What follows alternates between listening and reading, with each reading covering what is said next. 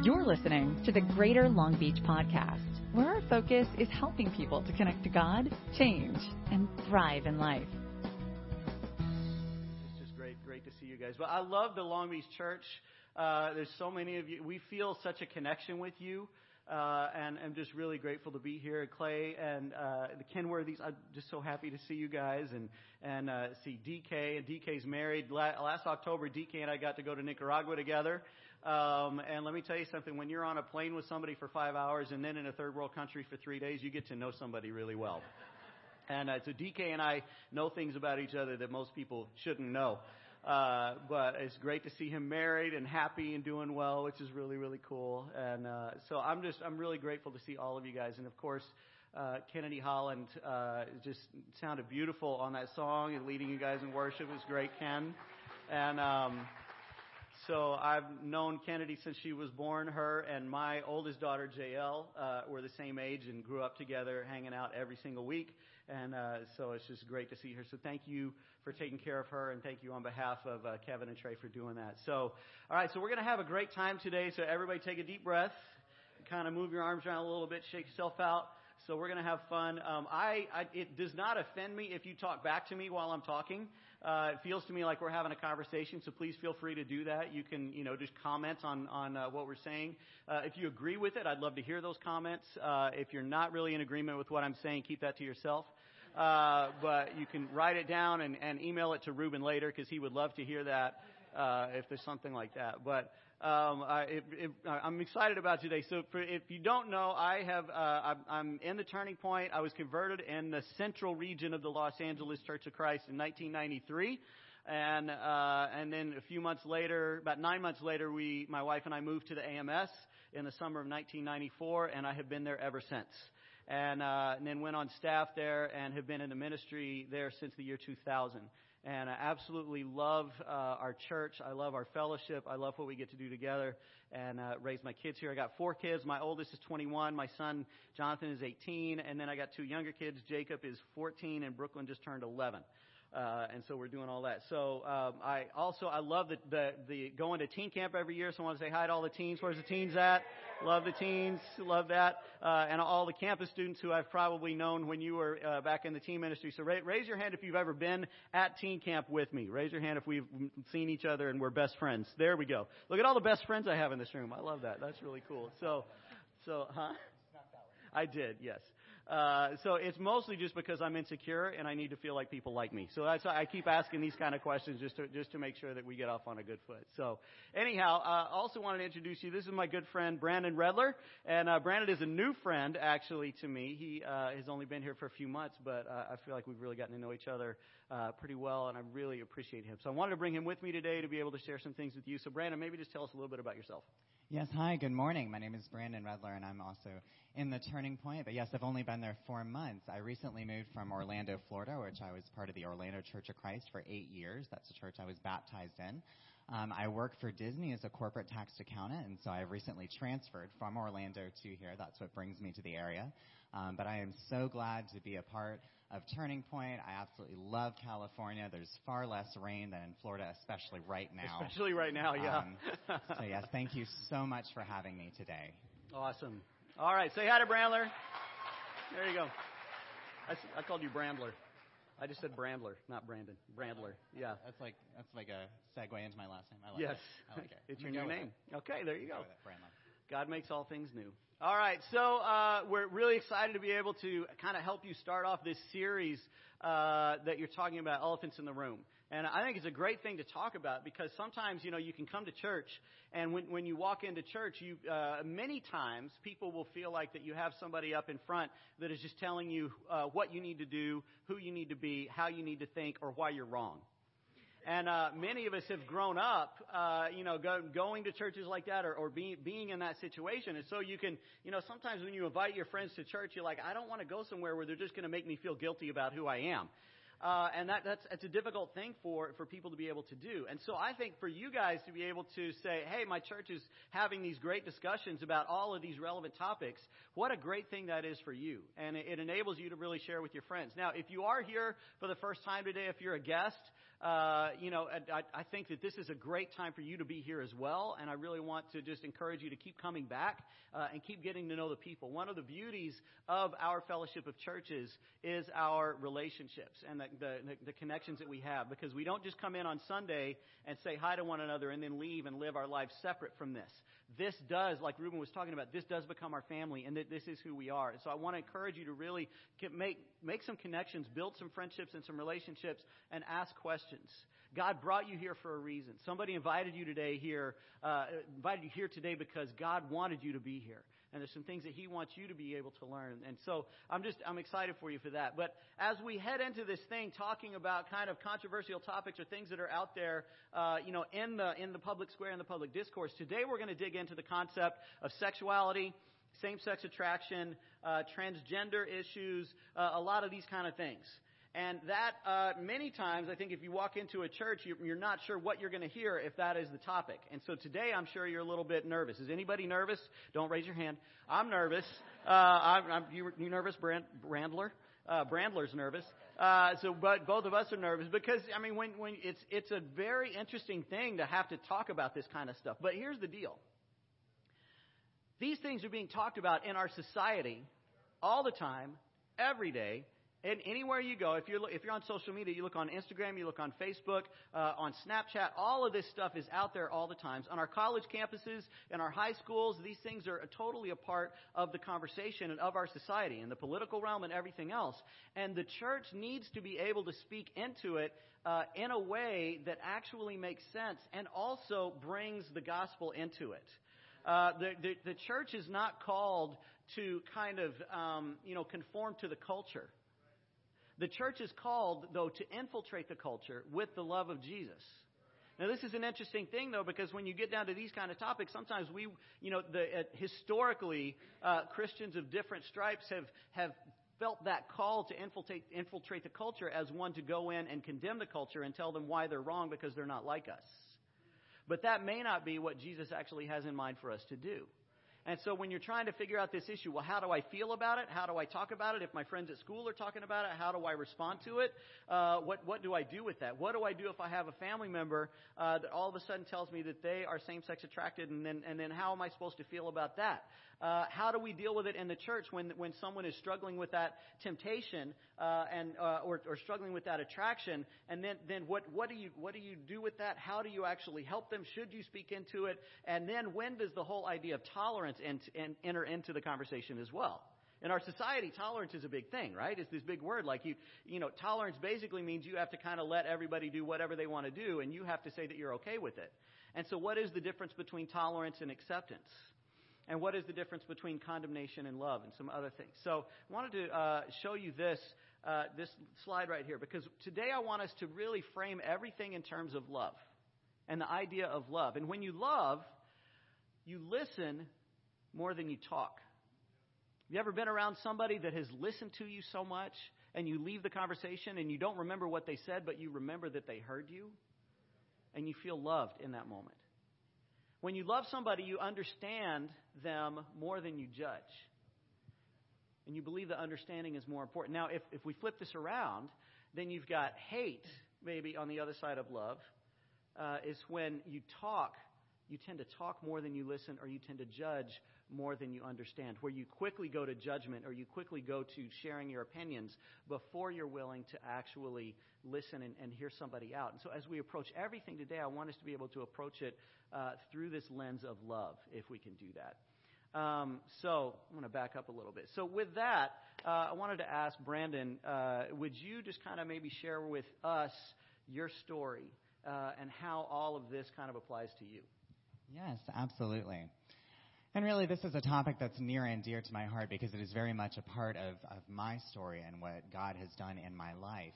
Um, from when I was very, very young, you know, as, as far back as I can even remember, um, I always felt like I wanted to be like a girl. Um, and I also always felt attracted to uh, other boys and girls as well. And growing up, that was just kind of a part of me. It was always just there. I didn't really know where it came from or what to do with it. Um, it was just there. Um, but I quickly kind of got the feeling that, you know, I feel a pressure from others around me that this is not something normal. This is not something that you know you really should be uh, talking about and expressing, and that you know perhaps even people who do express that they feel that way are somehow weird or abnormal.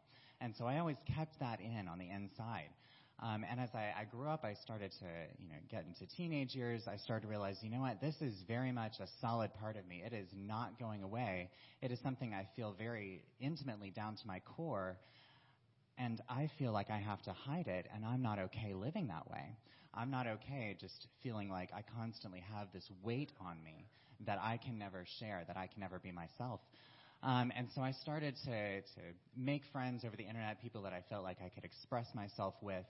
Um, and that helped a great deal, but it came to terms that, you know, I, I need to be myself, especially, you know, in teenage years, a little something called puberty that happens, that the differences between men and women become very, very apparent. And I was not okay becoming a man. That was something that I was not ready to sign up for. I wanted to be seen as, as, feminine, as a girl. And I researched this, and the more and more I researched, I saw there are other people who feel this way that they identify as transgender. And not only is there a, a, a community of support there, but there's also something I can do about it. I can transition to live as a woman. And so at 16, I came to terms with the fact that that is what I want to do. That I'm not going to live as a man. I honestly would rather die. And so at 16, I, I decided that I was going to do this. Um, and so I started dressing as a woman you know, later on, I, I started taking hormones. Um, I went the whole nine yards and had surgery. I mean, I transitioned to living as a woman in any single way that I possibly could. And uh, I, I adopted the name Desiree. I was also a Desiree known by Desi. I probably didn't do near as justice as you can, so it's a beautiful name. Chose it for a reason. But, uh, you know, I really felt great about myself, possibly for the first time in my life, living as a woman. And I went to college down in Florida. I was originally from South Carolina, so I got to start over and be someone. And so I'm going to stand here. I keep slowly sinking. It's it's uh, it's it's God reminding me that I need to humble myself. I'm sure I'm all right. But um, yeah, I'll raise it up and I'll just go down again. But um, you know, in Florida, I could be someone totally new. And I felt great. I had tons of friends around me who loved and respected and supported me in my choice. I was completely open about it. And I felt awesome. You know, I felt confident. I felt really, really great about who I was and who I got to present myself uh, as to everyone else. But you know what? There was still an emptiness there. So I had grown up in a non religious household, so I really never had any kind of real concrete view of God. I really identified as agnostic, thought, okay, there's something out there, don't know exactly what it is, but it probably has very little to do with exactly how I'm supposed to live my life. And that was enough for me for many, many years. And I followed my heart's desires in every way, single way I could. Um, you know, that, that involved being very promiscuous in college with both men and women and really that kind of that made me feel good about myself. That was a self-esteem thing for me that if i could be desired as a woman that that was the ultimate validation that i could feel living as a woman because i was constantly measuring myself up to other women. And so i felt even after pursuing all of my desires to their fullest extent any way i could possibly think of to make myself happy and get what i wanted and i did i still felt that emptiness. And i knew it was spiritual because I saw people around me that at least claimed to have faith or claimed to be Christians, whether or not they were living that way or not. I envied them hmm. because they had something better than I did. They had a higher calling, they had a purpose for living. Me, my purpose for living began and ended with following my desires. Wow. And so I realized that I need to change something because I can't find complete fulfillment in my life without having something spiritual to go to. And I'd actively avoided the Bible. I, I really I had no interest in it because I thought, well, it's just going to tell me I'm going to hell, and why would I have interest in that? And so I started. I decided to give it a shot because it's interesting when you have nothing else to go to, you start to turn to the avenues you thought were least likely. Hmm. You start to finally consider things you wouldn't have before. And so I started to read in the Bible, and His Word, God's Word, spoke to me. It really spoke to me as the truth. It was profound. And then the question became, what does this mean for my life? At first, I thought, okay, I could be a good Christian woman. I could do that. If I get married, says I have to submit to my husband. That'll suck, but I'll do it. Okay. but then I started thinking more and more, maybe this doesn't make sense. Maybe God didn't intend for me to live as a woman. And so at that time, I started going to church in Orlando. This is a big step for me. I didn't burst into flames when I went through the doors. That was a good sign. Right. Good. But everyone embraced me. Everyone loved me. You know, I came in in a skirt and heels, mind you. And, you know, no, nothing, nothing had changed yet. Um, but they loved me, and, and with their love and support, I became comfortable with the fact you know what, I, I can, first off, tell everyone what's going on, and second, to say, you know what, I'm willing to do what God wants me to do, because I see enough from His Word alone of what He intended me, for me to be, which was a man. And so I, I started studying the Bible, first with sisters, then with brothers. I don't know if any other brother in this room can claim that. but everyone loved me. Everyone showed unconditional love for me, and it was with that support that I was baptized eight years again, eight years ago as a man. Thank you. Thank you very much. Um, and so made an overnight change to living as a guy again. Went to Walmart, got some cheap clothes because I wasn't going to spend a ton of money on this. And cut my hair overnight. Went from Desiree back to Brandon again. Um, and it has been an incredible ride. God has been so faithful to me. Um, my, I, my desire to be a woman has not changed in any way, shape, or form. It is still with me to this day. I don't expect it to ever go away, but God is amazing. He can conquer anything. And so now He gives me the ability to share this with all of you and with many of our churches around our fellowship. Um, and that is such an encouragement to me that we want to engage this issue and talk about it. Wow.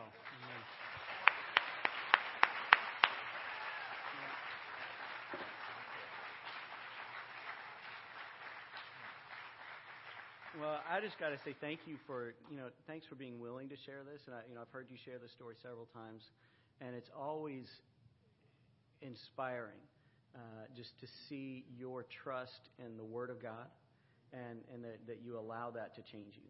You know, um, I wanted to you know we we we talked about this a little bit earlier, but I, I wanted to jump to this this question and ask you, and as you were going through this process for you um, and thinking, okay, I need to I need to go back and live as a man. I, I, you know, we'll, we'll, get to this a little bit later, but I want to pose the question now so that we can be thinking about it. Um, but uh, the the question is, what did you repent of? Uh, you know, and so as you're you're figuring out what what is this exactly, as you narrowed it down to what is it that you had to repent of, um, I want I want you to talk about that. But let, let's do that. We'll, we'll do that. We'll get to that a little bit later. Um, so let, let, me ask you a couple questions that, that I think a lot of people have that would be good to hear your perspective and your answers on. Uh, so the first one just is like, what is LGBT? And I think generally everybody knows it, but, but go ahead and talk yeah. about that a little bit. So LGBT stands for lesbian, gay, bisexual, and transgender, and it really is, uh, you know, kind of the most common labels that would fall into this realm. Um, really, it's two umbrellas. First, there's sexual orientation, then there's gender identity. So the LGB, lesbian, gay, bisexual, would be in the sexual orientation umbrella. Transgender would be in the transgender umbrella. So it's important to realize that they are two very separate concepts. I know the, the letters are all lumped together, um, but really they're very separate things. Sexual orientation has to deal with who you're attracted to, whether that's men or women or someone who identifies as another gender. Transgender is how you feel about your gender. So again, they're very separate. Someone could be transgender and they could have any sexual orientation. So it's a very um, wrong uh, assumption to assume that, for example, someone who is born a man and wants to live as a woman to assume that they're only attracted to men. I mean, as I shared, I've always been attracted to men and women, um, and it could be just as likely that I would be attracted to men only or women only. Um, and so, really, they're very, very separate concepts. And I mentioned these are the most common labels that you see. So in sexual orientation, many people do identify as lesbian, gay, or bisexual, but there are also people who label themselves perhaps as queer, like they really don't want to be labeled. They're just somewhere in that realm.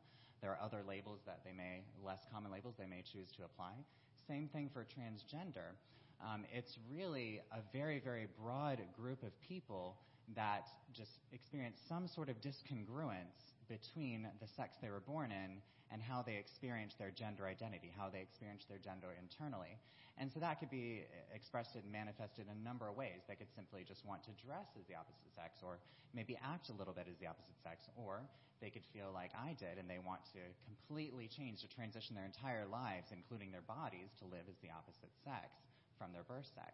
So really, it's just important to understand these are different concepts and they are umbrellas. So knowing that someone is in one of these umbrellas really doesn't teach you anything specifically about that person. You've really got to seek to understand more about exactly where they're at and not just go on a label. Amen. So what what's it like to be in the LGBT community? Mm-hmm. Well, really, you know, as I as I said, you know, growing up, I've always felt this pressure around me, like you know, somehow I was not normal, that I was weird. Um, and there's there's always that tension. Um, certainly, you know, in a lot of mainstream society, there's come to, you know, especially in American urban areas like LA, there's a lot of support for people in the LGBT community in mainstream society, but certainly that's going to vary by area. Mm-hmm. Um, and so how much you feel that tension is, is going to going to vary. But even if you're in an area where you are very well supported, you'll still hear news from all around the world um, about people in that community who are not having as great of an experience, who are being, you know, perhaps even persecuted violently or lethally. Um, so definitely there's there's a tension there, and there's also there's a great comfort being in the LGBT community because uh, you know, like I said, when I was a teenager, I was able to be around people that I could express myself to, that I didn't feel like I would have to hide anything, and people that I know would have my shared experience and, and know what I'm going through. Um, so certainly there there is a lot of camaraderie um, and and really just fellowship mm. within the LGBT community. Okay, that's great. So so here's the question that I think is talked about a lot. Uh, and that is really hard to answer. I'd love to hear you answer this. So, what is it that makes someone LGBT, or makes someone same-sex attracted, or makes someone? Did, did they choose it? Is it something like this? Like, how do you answer that? I have no idea. Okay. yeah. And I really, I really think that's an answer we have to get comfortable with because I think, and, and this is the nature versus nurture debate, nature being looking at genetic, biological causes, nurture being environmental, someone's upbringing and childhood. Um, and there are groups on either side, and there's normal, normally bias going into research, you know, whichever direction it's going. Um, but I think we're very quick to want to figure out exactly why this happens. Um, you know, and there's all kinds of political leanings towards that, but there is no proof out there for either. I mean, there's lots of things to suggest on both sides of the argument. Um, you know, we're really, I think, a long way from really providing any kind of conclusive proof.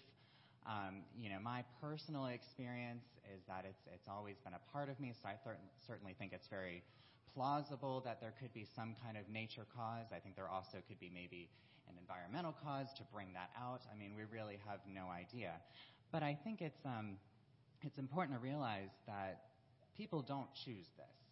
I mm. certainly never chose to feel like I want to put on a dress.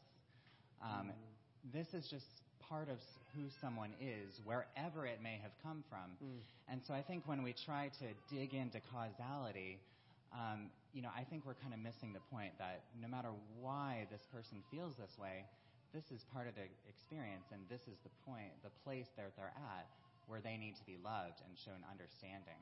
Mm, okay, well, I appreciate that. Um, so okay, so then you're you're coming to church, you're walking in as Desiree, and then you're sitting down and looking at the Bible. And so, what was it that you saw in the scriptures that you feel like really kind of led you to the decision now that you've made, um, you know, or led you to change your convictions? Like, what does the Bible say about this issue? Yeah, and I'd love to share some scriptures here. Um, first, I'd like to go to, uh, to Genesis 1:27. So this reads, So God created mankind in his own image. In the image of God, he created them. Male and female, he created them. And so this is something that's so simple that we, we take for granted often, but for someone who, who is transgender, who feels this, this pull, you know, from, you know, coming from basically out of nowhere to live and, and be treated and identify as the sex opposite one's birth sex, there's a lot of turmoil in this scripture. Mm. But really, what helped me to see is okay, God created them male and female. That was a very specific part of his creation. He very specifically created the two sex two sexes, and there were only two sexes that he created, and he created them very different, mm-hmm. as husbands and wives can attest. So, this, yeah, you can laugh at that. yeah. and so I really saw that, okay, you know, there, there, there is a one or the other. And so God either intends for me to be in one bucket or the other. And I don't think it's fluid. I don't see any evidence of it being fluid throughout someone's life. Mm-hmm. Um, I don't see any evidence of there being a choice as to either one. I see there being a specific intention from God. If we want to go to the next mm-hmm. one. So this is next chapter, Genesis, Genesis 2.24. This is why a man leaves his father and mother and is united to his wife, and they become one flesh. Again, very, very early on in the Bible, God, God basically explains the union of man and woman in marriage as he intended that. That is, that is the union that he created. And Jesus again quotes this in Matthew. Um, so again, this, this really convicted me too. Okay, men marry women. That, that, that is how God created uh, it to be.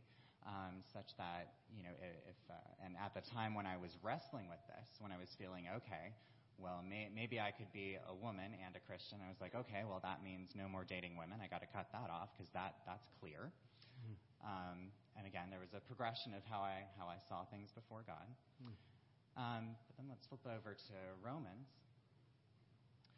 So in Romans um, 118 through 27, and I'm going to read this for you.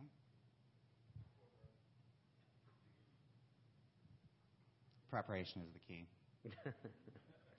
um, so in Romans 1, starting in verse 18, and this is going to be a little long, but I'm going to pick out a couple points later.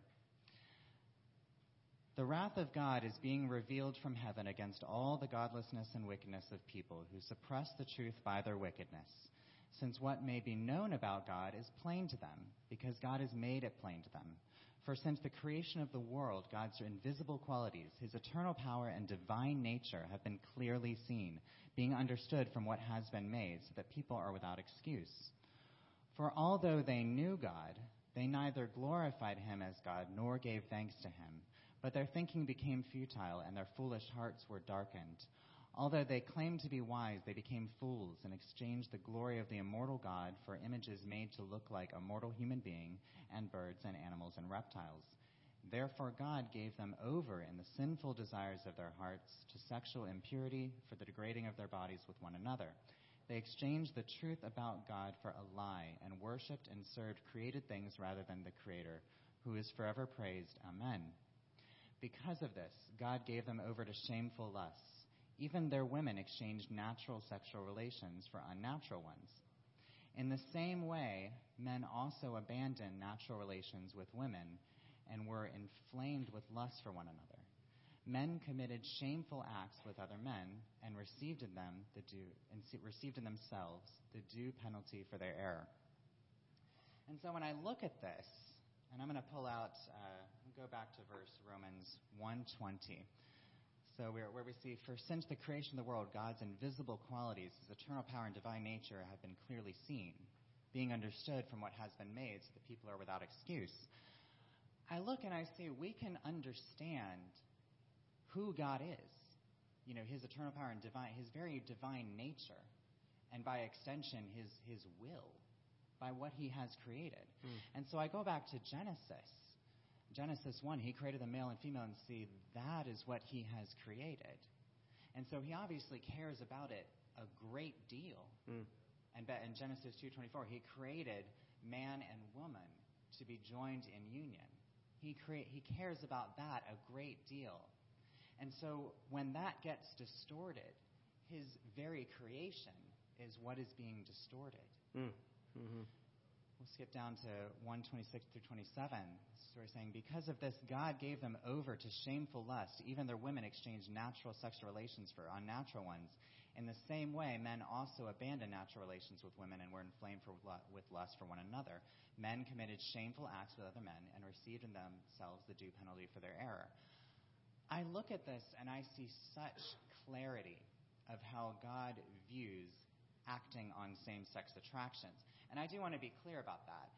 it is not the having same sex attractions that is the problem. That is something that is not chosen. But the choice is to act on those same sex attractions. Mm-hmm. And I, that is what's being shown here in a very, thank you. That's being shown here in a very clear way um, that this is not viewed uh, in a positive light and in any way of a light of approval. And so it, it seems very clear to me here that, that God intended for there to be no action on same sex attraction. Right. So, but it's it, it's an interesting thing, this because I'm thinking like, okay, so you're coming in, you're looking at these scriptures, you're seeing this, but then I can imagine that you're feeling like, okay, but this is kind of alarming, but I've felt this way for so long, and how can something that feels right to me or feels natural to me, how do I reconcile that, you know, uh, with with these scriptures? If this has been a part of my identity all my life, what, how do I deal with that? Absolutely. And one, one scripture I really leaned on was Psalm 139, 13 through 14. For you created my inmost being. You knit me together in my mother's womb. I praise you because I am fearfully and wonderfully made. Your works are wonderful. I know that full well. And I look at this and I see God does not make mistakes. Mm-hmm. He makes us very specifically. And, you know, we, we look through the Bible, you know, we look at the man born blind and, and things like that. We see that, that people are born with challenges sometimes. And, and that's not, you know, because of their sin or their parents. This is just a, a part of their life here on earth in this fallen world. Mm-hmm. Mm-hmm. And so I had to realize, okay, for whatever reason, God, God allowed me to go through this. Mm-hmm. But I still see in His Word one standard for everyone. Wow. I don't see a separate standard for myself that I can cling to and say, okay, I, I can go by that. I only see these scriptures about male and female. And so I have to wrestle with that. I have to wrestle with this that, you know, did God intend for me to live as a man or a woman? Because I think it, we have to say, did God, what did God intend for us to live at? What is the greatest evidence of that? And I see, well, certainly the physical is a very strong argument certainly how he created physically is a, a very strong indicator of what he might intend. I mean, it seems like it would be the the greatest evidence of what his intention would would be for someone to live in, especially in view of all of society. So then, what is the evidence of me, of God intending for me to live as a woman? Well, it comes down to what I'm feeling. Mm. It, my feelings are what is telling me that this is this is how you should be living. That you would you would feel better living as a woman. You would feel better if others see you as a woman. You would be happy then. But I look at this next scripture. In Jeremiah 17:9, the heart is deceitful above all things and beyond cure. Who can understand it? And as I wrestled with this, I realized I can't just follow my heart on everything. Mm. Because there's a lot in my heart that is going to take me away from what God wants for me. Right. Because my heart is subject to sinful desire. Now, my heart can be made new. Right. My heart can be made new by God. But if I'm just going to the, the base state of it, if I'm just follow, focusing on me and all that's just within me apart from God, it's not something pure. It's not something that I can trust. And so I saw that I have to go by the evidence that I can see of how God made me, that I do believe He intended for me to live as a man and not as a woman for that reason. Wow. Okay, so that, that brings us then to that question we talked about earlier. So, like, what do you feel like that you had to repent of? What was the sin when you stopped living as Desiree, came back to living as Brandon? Right. And I wrestled with this one for a while because, you know, when, we, when it comes to sin, we always want to label it. Yeah. You know, then, then we can understand it if we can label something. Um, and so for me, it was looking at the, the description and saying, okay, this is what God intended for me, so this is how I should live, but what is the actual sin of going away from this? And really, what I settled on is well, if I am living according to me living as a woman, what I feel in my heart versus what I see in His creation, I'm really putting my feelings above His will. And anytime we're putting anything above God, that's really the heart of idolatry. Right. And so that's what I realized for myself that really my own desires had become my idol. Wow. I had become my own idol in fulfilling that in myself. And so that is what I had to repent of. That's so deep. my life. I mean, because that, that, that translates to everything, doesn't it? It's like, I mean, I, I you know, I, I don't want to be patient at home because, with my kids because I don't feel like it. You know, I mean, honestly, right? Isn't that what it comes down to? You know, I mean, what what if I don't want to be pure in my thoughts? What what if I want to lust? What if lust in the moment actually gives me a little bit of emotional release? You know, I mean, it feels good in the moment, but it, it's that feeling. Am I going to follow my feelings, or or am I really going to follow God and submit my will and my feelings to Him? Mm-hmm. You know, and it's having to process all this. I mean, this is this is you know when, when you get down to all of this stuff through all of the, this you know upper layer of where, where we categorize sin. Well, you have this sin, whether it's addiction or whether it's selfishness or whether it's pride. Like it all, I mean, you, how all that stuff. You get down further and further. It just comes down to: Are we going to follow God, or are we going to try to follow our own heart? And that does go all the way back to Genesis.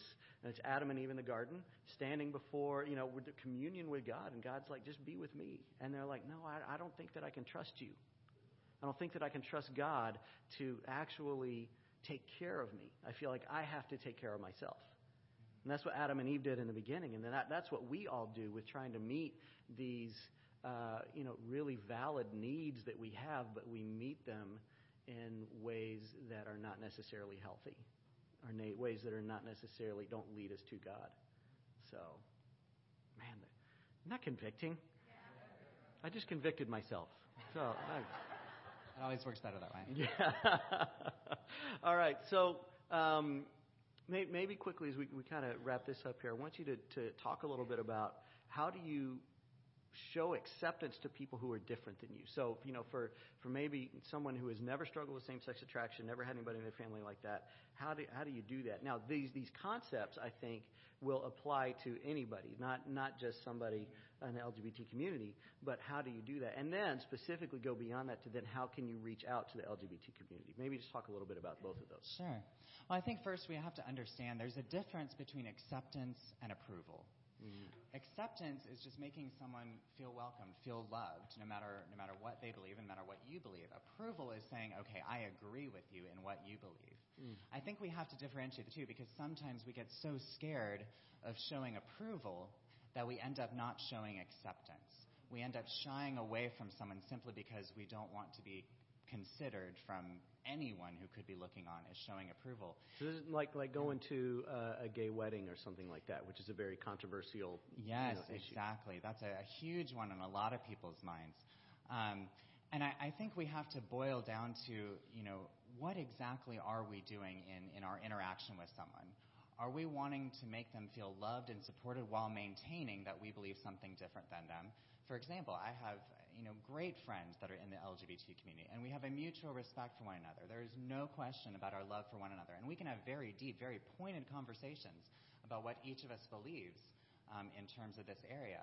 But even still, there's no question that we hang out, and there's going to be no shying away from one another in our friendship. And you know, again, this is a controversial matter. I think everyone's got to come to their own place on this, but my personal opinion is that, you know, if he got married, I would absolutely attend his wedding. And the reason I would do that is because I'm there to show my approval for my, or sorry, show my, my um, acceptance, thank you, acceptance for my friend, showing him that I am there to support him and love him, and likewise support his partner to say that I want to be in both of your lives. And also, I'm there to say, you know what, I'm glad that you two have a friendship. I am there to applaud and support your friendship. The only problem I have is with your sexual union, and if that's what's on display at the wedding, I'm not going to be there anyway. I, I would hope any wedding you wouldn't be there anyway, whether it's heterosexual or homosexual. Okay. and so I think we just got to differentiate what exactly we're showing our approval versus acceptance of. And also just making sure that we are seeking to understand people where they're at, not right. putting labels on them, but really really coming to them and say, you know what? I want to be a safe place for you. I don't want you to ever feel judged by me and feel like you can't talk to me about this just because we may believe different things. I genuinely want to understand where you're at and what you go through just to be your friend. So please, please, if you would trust me enough to be able to share that with me, I would, I would love to hear it anytime you want. And if you would like to hear feedback from a spiritual perspective, I would be happy to share that with you. But I know that we believe different things on this, and I'm not just going to try to cram that on your throat just for my agenda. I really want to be your friend. and then also just understanding that before we could even have a conversation with someone about these scriptures and how it applies to their life, they have to believe the scriptures are real. They have to believe that they're the truth. They have to fall in love with Jesus and have a reason to believe them. So there's a lot of groundwork that we have to lay before we could ever get there in those conversations. Yeah. And we, we've talked about this a little bit too. Like, you don't have to. Thank you. Um, you, you, when you're thinking about, okay, I want to reach out to someone in the LGBT community, sometimes that, that may not be the thing. How about you just reach out to people? Uh, you know, where, wherever they are, whatever the community, and reach out to people because Jesus wants you to reach out to people. And we're, our our desire, our mission in life is just to is to love people, you know. And so be, being able to approach it that way. So I don't know that there's a specific strategy, you know, for for reaching out to that segment. You know, I mean, because then then you you are walking in with you know a a very focused but offensive agenda. You know, the gospel is offensive enough in and of itself. You know, I mean, the gospel offends people because it, it forces them to look at like this is really who I am, and this is what I've done to Jesus. You know, and so but then trying to balance that with how, then how do I how do how am I going to be offensive in the way that I'm bringing it about? I mean, this this is a lot of stuff. So we. Uh, I have several more questions. We're planning on being here till three, Ruben, right? Okay, so settle in. Um, actually, actually, we, I, I, I, I don't want us to go on much longer, but clearly this is, this is an issue that can be talked about a lot. You know, I mean, there, there's a lot of stuff to really dig down into. Um, talk about what you do with Strength in Weakness. Yeah, so Strength in Weakness is an international organization really founded within our churches by Guy Hammond. Um, and this ministry exists really to be a resource for disciples who are same sex attracted or deal with, deal with transgender feelings, as well as family members who have, you know, loved ones who are falling into the, one of those categories, who want support and education, as well as just any Christian who just wants to know more about these areas and how to better reach out to people from these communities and be a support to them, both both support to our disciple, our fellow disciples in the church, as well as people outside the church. Um, and so I have the, the honor and privilege of leading the transgender ministry of Strength in Weakness, and this is our website, strengthinweakness.org. Um, and if, if you've had the, the pleasure of Guy, seeing Guy Hammond speak, um, you know, it's, it's really amazing the groundwork he's laid. Um, myself and my other staff members, we really are, feel so honored to serve along with him. Um, I do, I do just want to put this on your hearts for a moment. His wife, Kathy Hammond, um, many, many of you may know them. Um, she has been diagnosed with brain cancer and has been given a prognosis of about a year to live. Um, so I would ask for your prayers in that because I have I have the shameless audacity to ask God for healing, and I would encourage you to have the same. But Amen. they are incredible, faithful people. It is an honor to serve with them in this ministry. Amen. Um, well, Brandon, I just I, I want to say thank you for being willing to share your life, your story with all of us. Thank you for doing that. Thank you very much.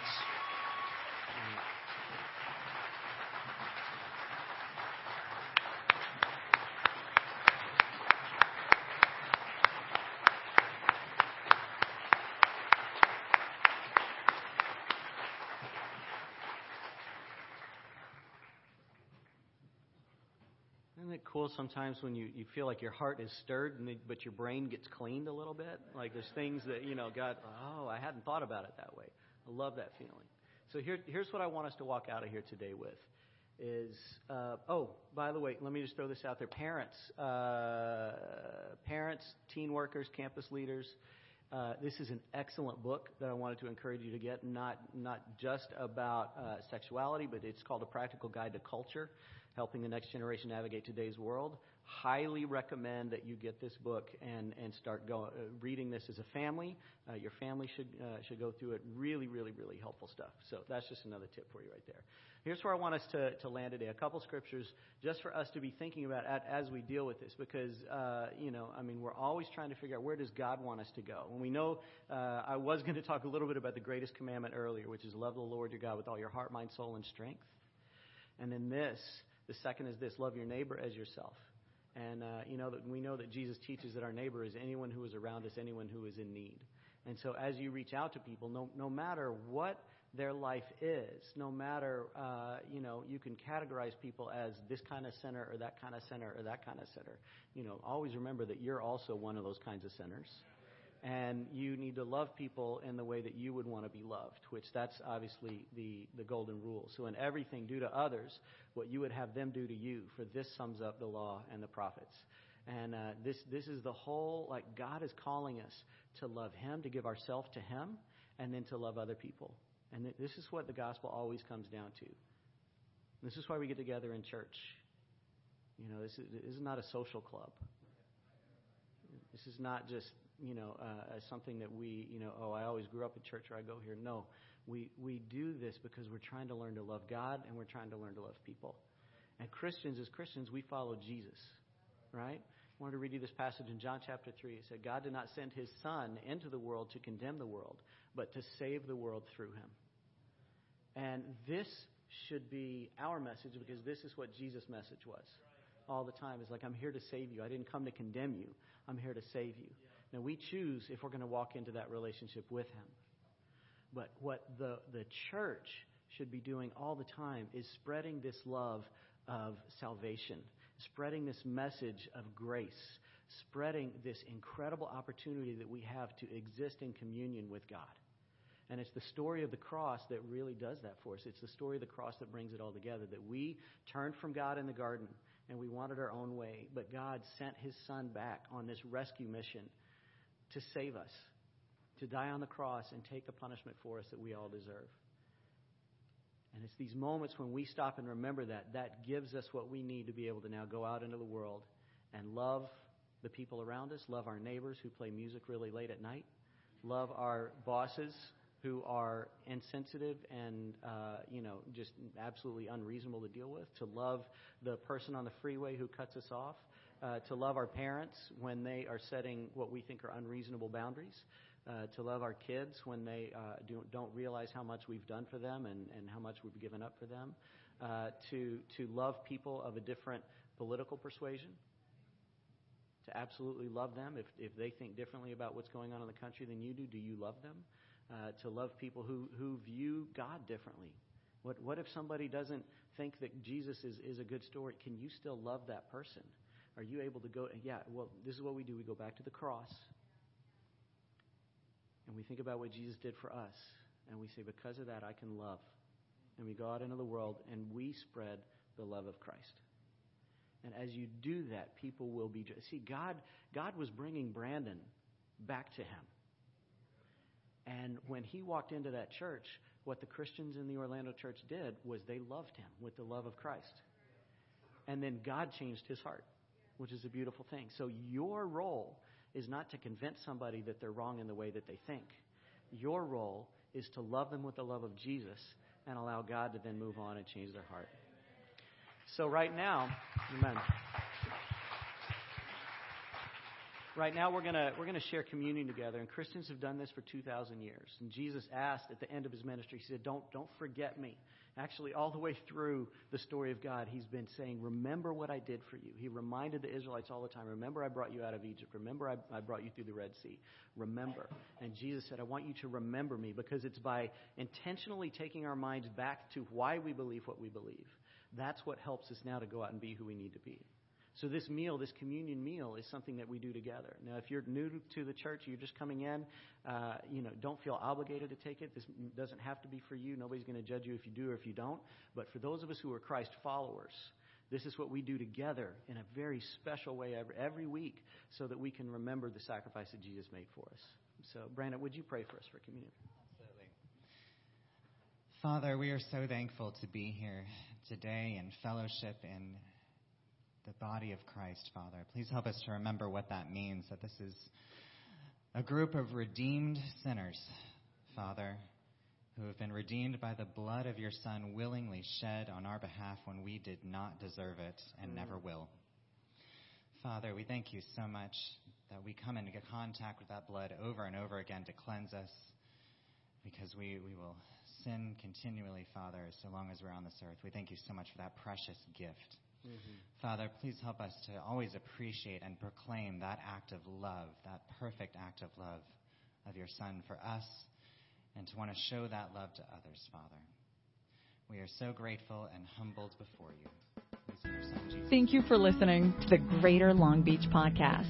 For more information about our church, please visit greaterlongbeachchurch.com.